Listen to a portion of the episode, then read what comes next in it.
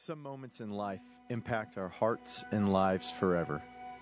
These life changing moments shape us, challenge us, and sometimes define us.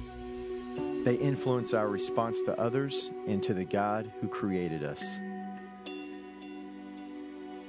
We call these moments game changers, encounters with Christ.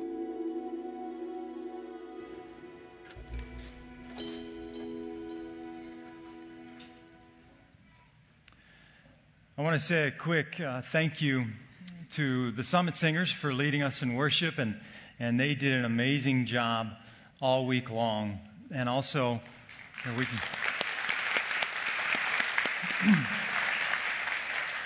and also, thank you to our amazing volunteers and our unbelievable VBS leadership team for all of their prayers, all of their hard work and preparation. And can we show our appreciation for them as well?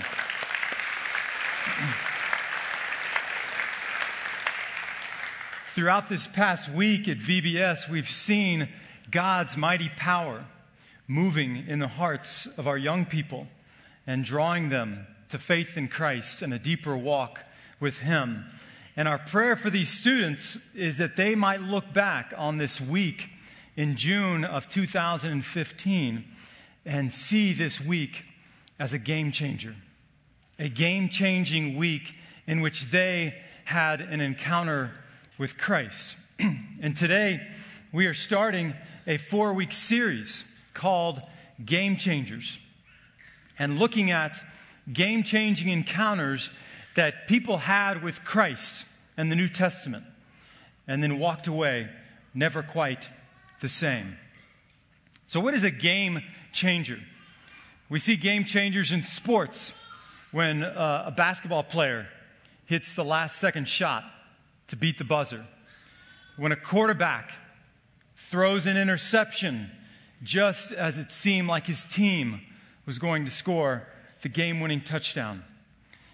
And we see game changers in life as well. The biggest game changer is when we tell Jesus, I believe in you, I trust in you. Deciding on which school to go to, which college to attend, that's a game changer. When a man gets down on one knee and says, Will you marry me? That's a game changer.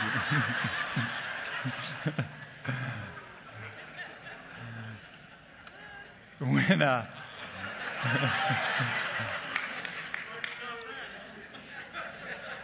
when a wife gives her husband the news, we're going to have a baby. When a mother tells her son, I have stage four lung cancer, that's a game changer. These are game changers in life and game changers I've experienced in my own life as well. Today, we are going to see game changers in the lives of two people, two separate encounters with Jesus, but encounters that are forever linked together in Scripture.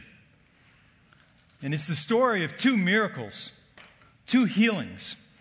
And we find this story in Mark chapter 5. You can also find it in Matthew 9 and, and Luke 8, and I, I, might refer to a couple uh, portions from those passages, but mainly Mark 5. So you can turn there if you wish, starting in verse 21.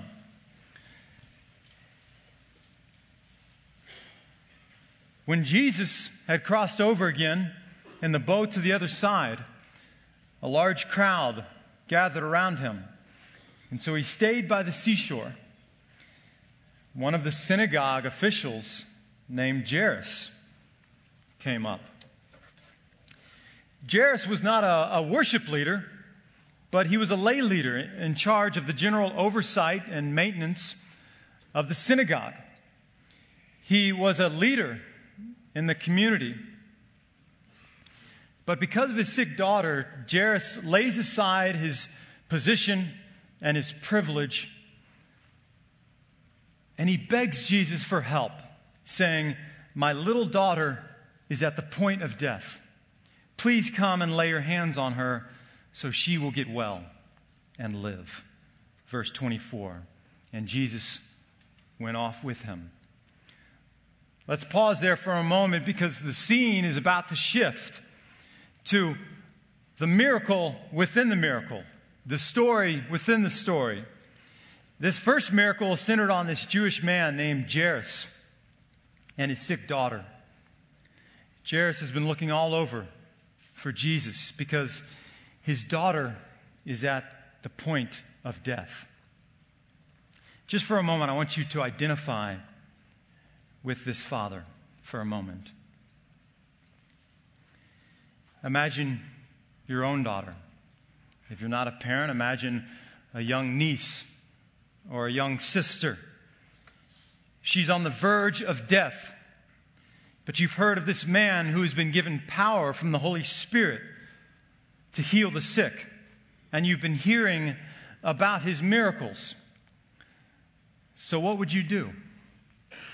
No doubt you would do whatever it took to find this man and convince him to come with you to heal your child. And that's what Jesus does, or that's what Jairus does. He finds Jesus and he begs him, he implores him, Please, Jesus, come with me. My wife and I were privileged this past week to serve as crew leaders together in, in one of the VBS groups. And we loved hanging out with our group and, and worshiping with them and, and playing games with them and hearing Bible stories and hearing each day about God's mighty power, His power to provide, His power to comfort, His power to forgive, His power to love us forever, and the power that we see here today in this passage, His power to heal. To not only bandage our wounds, but to heal our broken hearts. And we're about to see that power on display.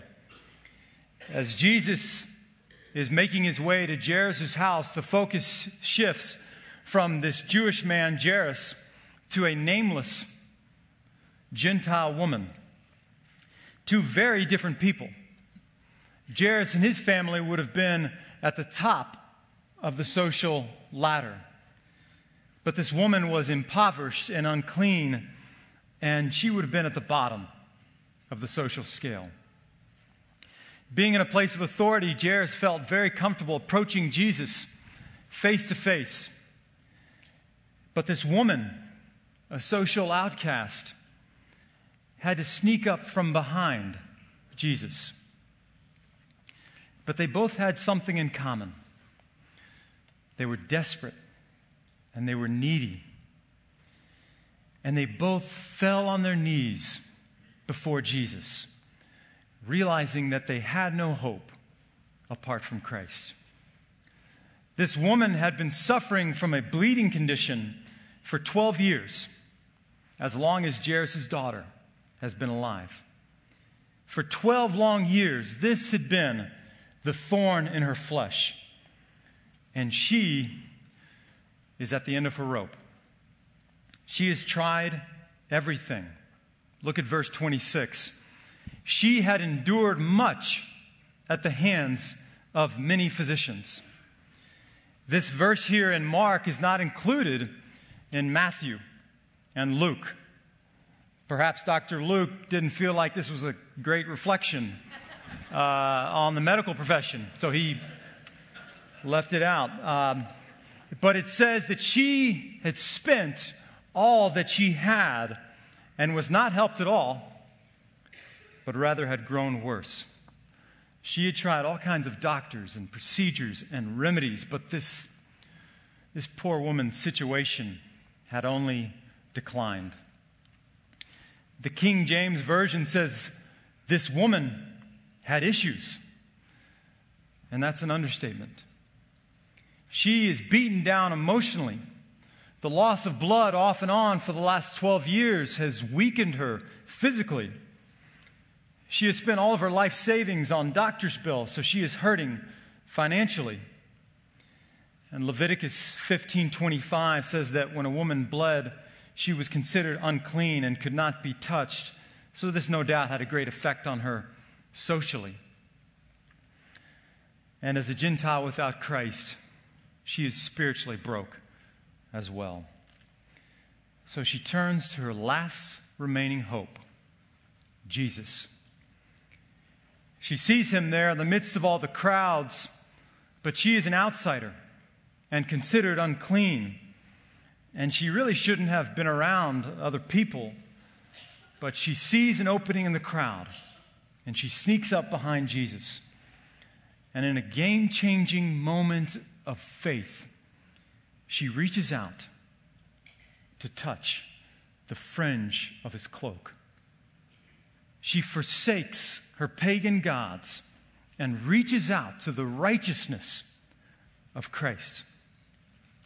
In Numbers uh, chapter 15, verse 38, it talks about observant Jews wearing a robe, and at the four corners of the robe were these hanging tassels, similar to the tassels that you wear on your cap on, on graduation day. But for the Jewish man, these tassels represented God's word and God's commandments.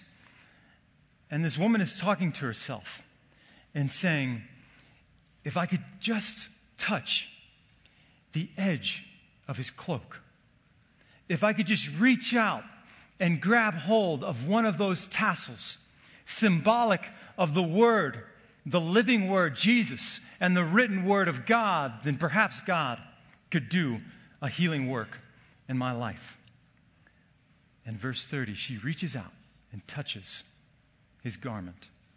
And immediately, three things happened all at the same time. Number one, the bleeding finally stopped after 12 long years. And number two, she realized that she had been healed. She knew that something different happened inside of her. And then number three, Jesus at that very same moment perceived that something had happened within him as well. His healing power had gone out from him.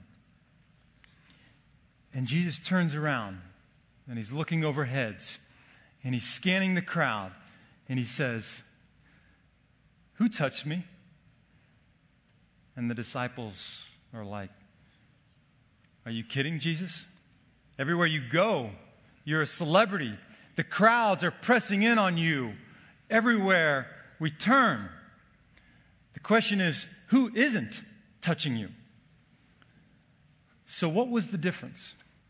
What was the difference between this one woman who touched Jesus and the hundreds of others who were bumping into him? The difference was the woman got low. The woman got low and she humbled herself. In order to grab that tassel, she had to get low. She had to express a humble faith based on God's word and God's Son. Most of the people in the crowds were simply just fans. But this woman humbly showed herself to be a true follower of Christ. Verse 33 And the woman, fearing and trembling, aware of what had happened to her, came and fell down before him and told him the whole truth. She was probably hoping to slip away unnoticed because she has transferred her uncleanness to Jesus. But Jesus isn't concerned with any of that. He isn't upset with her. He speaks to her with a term of endearment daughter. That word alone, daughter, would have felt like this healing balm to her heart that has only known rejection for over a decade. Dads, what a great gift we could give to our kids today on Father's Day to take each one of them, to hug them, to look each one in the eye, and to call them by name and say, Jack, son, Josie, daughter, I love you. I'm so proud of you. And that's what Jesus did. He called her daughter. He spoke to her out of affection. And then he said, Your faith has made you well. Go in peace and be healed of your affliction. What an amazing reminder to us that our God, who is over all creation, over all the nations, over all time and history, our God is a God of individuals. He is concerned with each one of you specifically. He personally cares about each one of us, each one of his sheep. As Chuck Swindoll says, God takes care of his own. He knows our needs. He anticipates our crises. He is moved by our weakness. And just at the right moment, he steps in and proves himself to be our faithful Heavenly Father. Jairus was this important Jewish man who was pulling Jesus through the crowd to get to his sick daughter. But Jesus takes the time to stop. He is not too busy to allow this interruption from this non Jewish, nameless woman because he knows that she has reached out to him in humble faith. For the last 12 years, she's been cast aside. But Jesus says to her in Matthew 9 22, Take courage. Don't be afraid. I'm not going to turn you away. My wife and I can relate to both of these stories of Jairus and his 12 year old daughter and the woman who had been bleeding for 12 years. We can relate through our own game changers. Because we went to the Lord almost 12 years ago when our first child, Jack, came into this world. And when Jack was three years old, he fell while playing with this little plastic kazoo in his mouth, and his mouth started to bleed. And we didn't think much of it. But the bleeding didn't stop. And we called the doctor, and they told us, well, just kind of keep an eye on it. If it doesn't stop by tomorrow, call us back. The next day, the bleeding didn't stop. So they said, bring him in to Children's Hospital there in Dallas, where we were living at the time. And we felt like Jairus. We were desperately calling out to the Lord on behalf of our son. And after several days, after numerous tests, we found out that Jack had been born with a very rare bleeding condition, hemophilia. As, as some of you know, hemophilia is a condition in which it takes longer for Jack's blood to clot. And we have to help that clotting process by infusing him with medicine. And it's been a 12 year journey that has increased our faith and increased our dependence upon the Lord. And then, as many of you know, two weeks ago, Kara and I were at home and we got a call from Kara's mother. And uh, the kids had been at the grandparents' for the week. And they were on the way home. And Kara's mother called us and said, We just had an incident. We had to pull over to the side of the road Jack just had a seizure, which lasted for up to two minutes. So Kara drove up to the small hospital where they had, had pulled over to, about two hours away. And then a helicopter from University Hospital here in San Antonio went up and picked up Kara, picked up Jack, and brought him back here. It was a game changing moment. Again, we were feeling like Jairus calling out to the Lord on behalf of our son.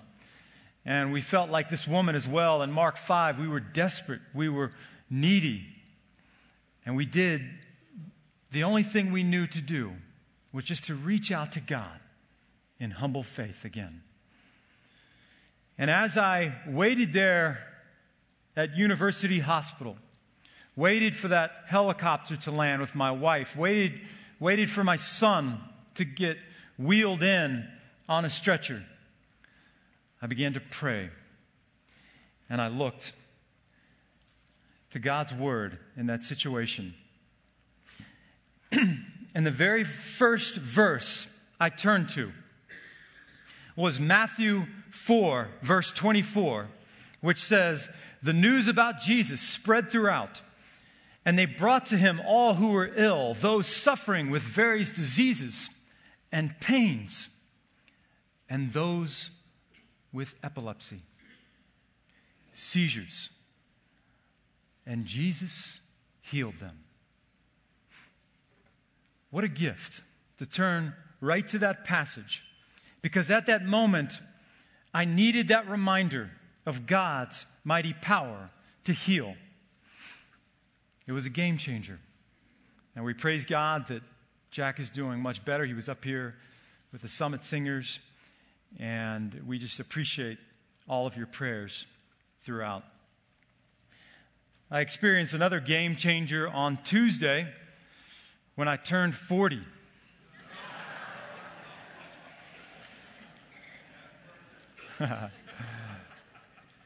It would be easy to see turning 40 and to see the future as it's all just downhill from here.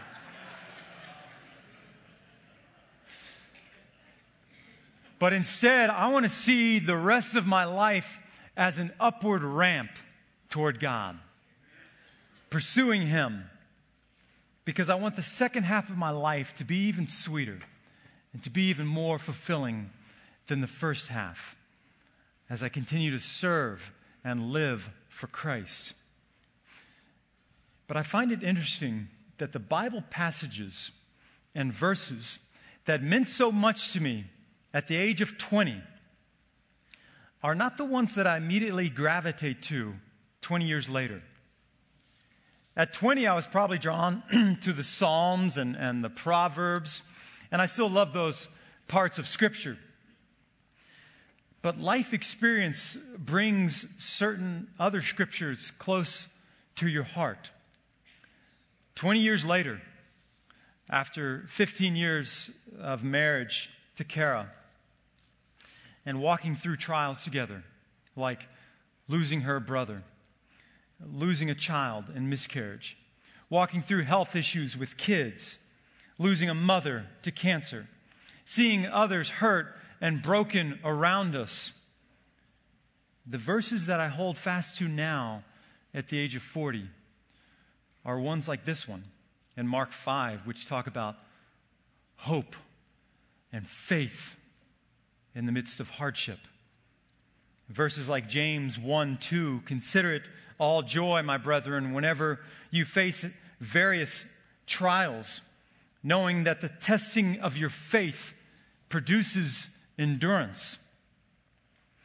It's scriptures of endurance and faithfulness and perseverance and finding joy in the midst of trials. These are the verses that I cling to at the age of 40 as I await that day, and it's coming soon, when God will return and make all things new again.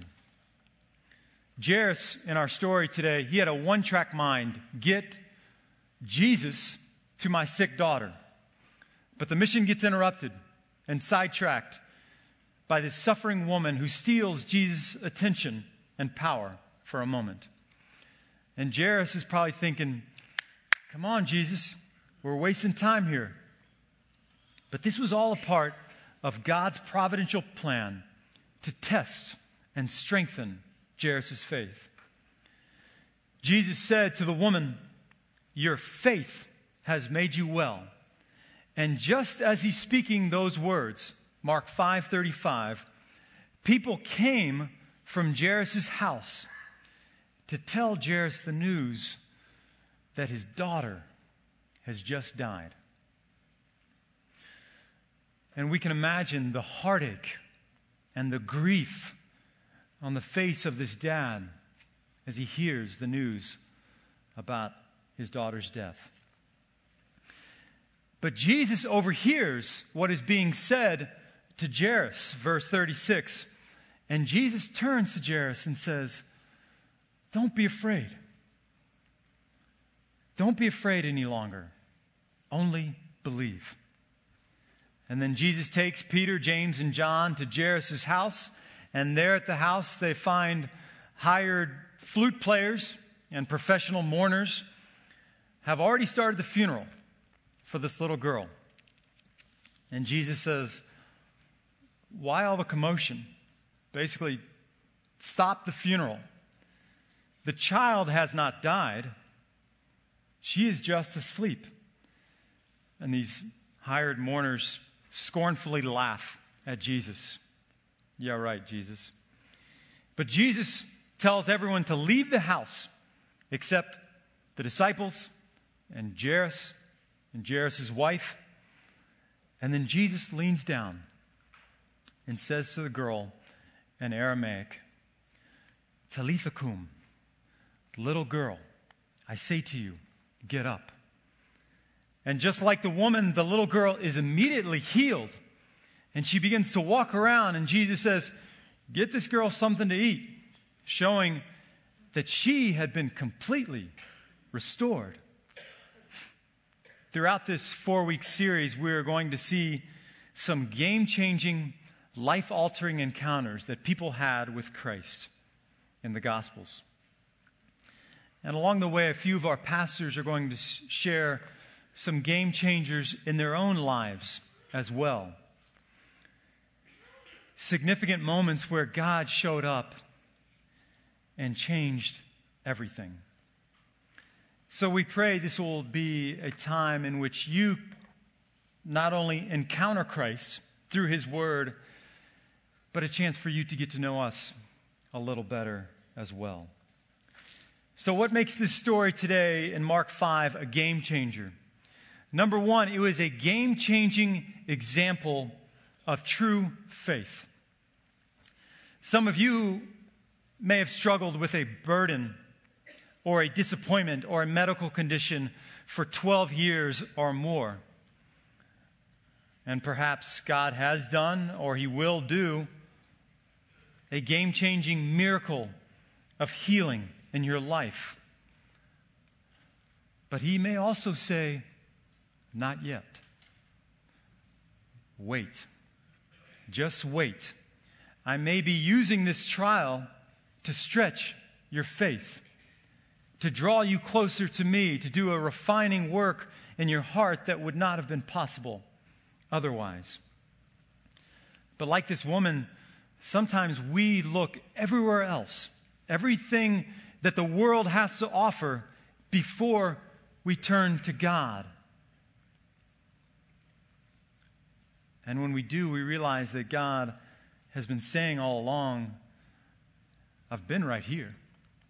The power of my spirit is at your fingertips, it's within reaching distance. Just extend your hand to me in faith, in humility. Believe in me. Believe that I can make possible that which seems impossible. And this woman learned that it required just the slightest touch, just a mustard seed size of faith. And God forgives, He saves, He restores, and He makes us whole again. If not in this life, then the life to come. Number two, it was a game changing example of love we saw through Jairus the persistent and devoted love of a father. I would consider myself a, a pretty laid back person, uh, a peacemaker by nature. I don't see myself intentionally harming another person or getting into a, a fight with someone else. But all that changes when someone wearing a medical mask, a surgical mask, says four words to you You have a daughter. suddenly you know that desperate things might be done in defense of this life. Suddenly you begin to imagine yourself starting that prison ministry from the inside. Because you know that you would do just about anything for this little life. Not out of anger, not out of rage, but out of love. And that was Jairus. He had this relentless love of a father. But that's nothing.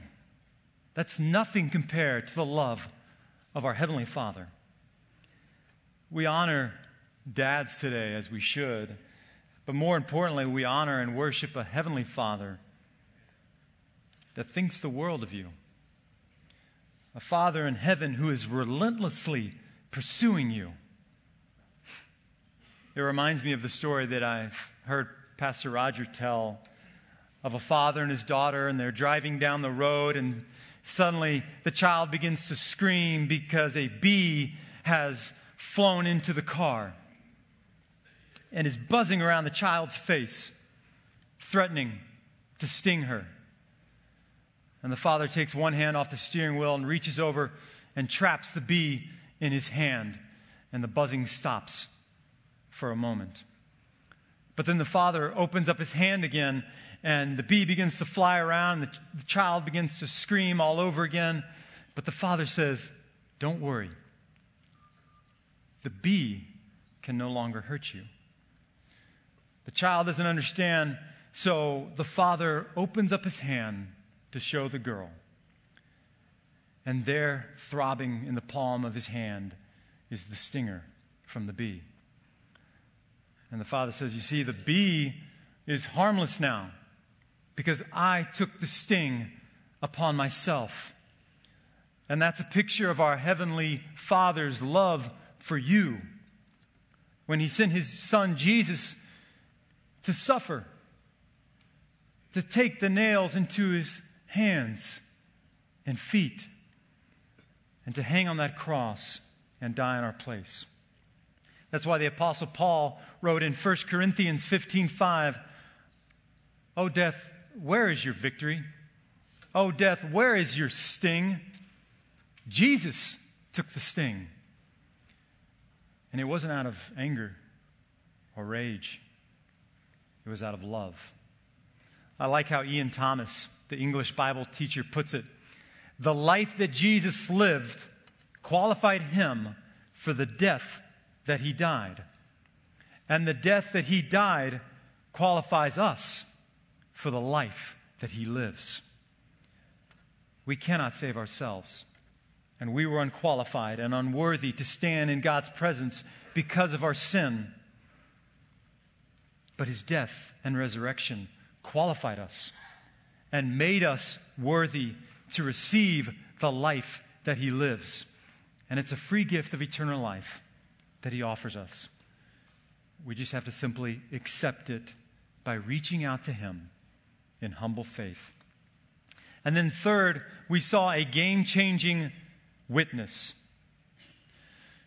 When we come to Christ and experience the joy of salvation and new life in Him, we shouldn't keep that to ourselves. In our story today, Jairus' daughter is brought back to life but Jesus tells her parents not to tell anyone about what has just happened. But just the opposite is told of this bleeding woman. Jesus wants her to tell her story. We see that in Luke 8. Jesus said, Who touched me? Not because he was uninformed. He said, Who touched me? as a way of calling this woman forward not to embarrass her, but as a way of saying, This isn't over yet, just because you've been physically healed. I want you to now tell your story. And that's what she did. She declared in the presence of all the people the reason why she had touched him and how she had been immediately healed. And what was Jairus doing during all of this? He was right there. He was right there to hear her testimony. So when Jesus said to Jairus, Don't be afraid, just believe, Jairus understood the kind of faith that he needed to have because of what he had just seen and heard from this woman. She was the example of faith that Jairus clung to when faced with the real possibility of losing his daughter. I wish we knew this woman's name because she's no longer the bleeding woman. She's been healed. And I wish we had the rest of her testimony in Scripture because she no doubt testified to the fact that more than a physical healing, God had done a great cleansing work in her heart. And she was asked by Jesus to share that. Tony Evans said, It's amazing how many people want to be blessed, but then have nothing to say having been blessed. As believers, we are called to speak up, to simply share with others this is what Christ has done in my own life. Personal and private are not the same thing. Our faith may be very personal, but it was never meant to be private. For the young people at VBS, they heard all week about God's love for them through Jesus. And it would be, sh- it would be a shame if they didn't now pass that on, maybe to a friend or a neighbor or a family member. Someone else needs to hear that good news. Someone else needs to trust in Christ. So, what do we share? We simply share how Christ suffered, how he was broken, and then he died on the cross for us. He lived a perfect life. He knew no sin, but he took on the punishment of sin and death. He took it all upon himself and he died for us. He was then laid in a grave. And three days later, he rose from the dead. And we can imagine God the Father in the dark stillness of that tomb whispering, not Talitha cum, daughter, arise, but Yeshua cum. Jesus, my son, arise. And by the power of the Holy Spirit, he arose and he walked out of that tomb and presented himself to hundreds of eyewitnesses as the risen and victorious Lord and Savior. And Jesus is alive today. And as we saw here in Mark 5 this morning, he is very approachable. He is very interruptible. He's never too busy. He lives to make intercession for you, and he's doing it right now from heaven through his Spirit. If we are willing to just get low and humble ourselves and reach out to Him in faith, and He will do a game changing work in your life. Let's pray.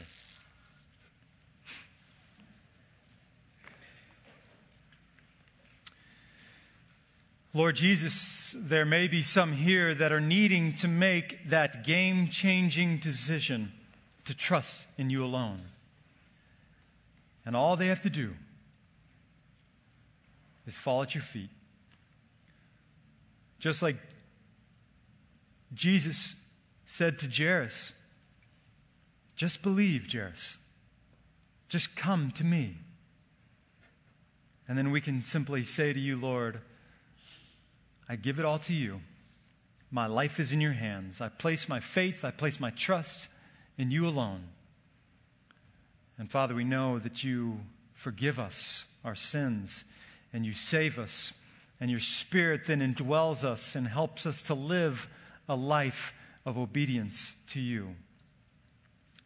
Help us to be like this woman here in Mark chapter 5 who reached out to you in humble faith and then told others about it. It was a great miracle that went beyond the physical because she became your daughter. So often, Father, we want you to do, to do the miraculous without that relationship. So, Father, heal us and restore us, but more than that, we want to live for you as sons and daughters. And we thank you for Jairus' example of a persistent love of a father. And I thank you again for the dads today. We honor them. And Father, above all, we honor you, our Heavenly Father, for your love, your care. And we pray all this in Jesus' name. Amen. There are prayer partners down here that would love to pray with you right now. And I pray that you have a blessed Lord's Day, a great Father's Day. Go in peace to love and serve the Lord.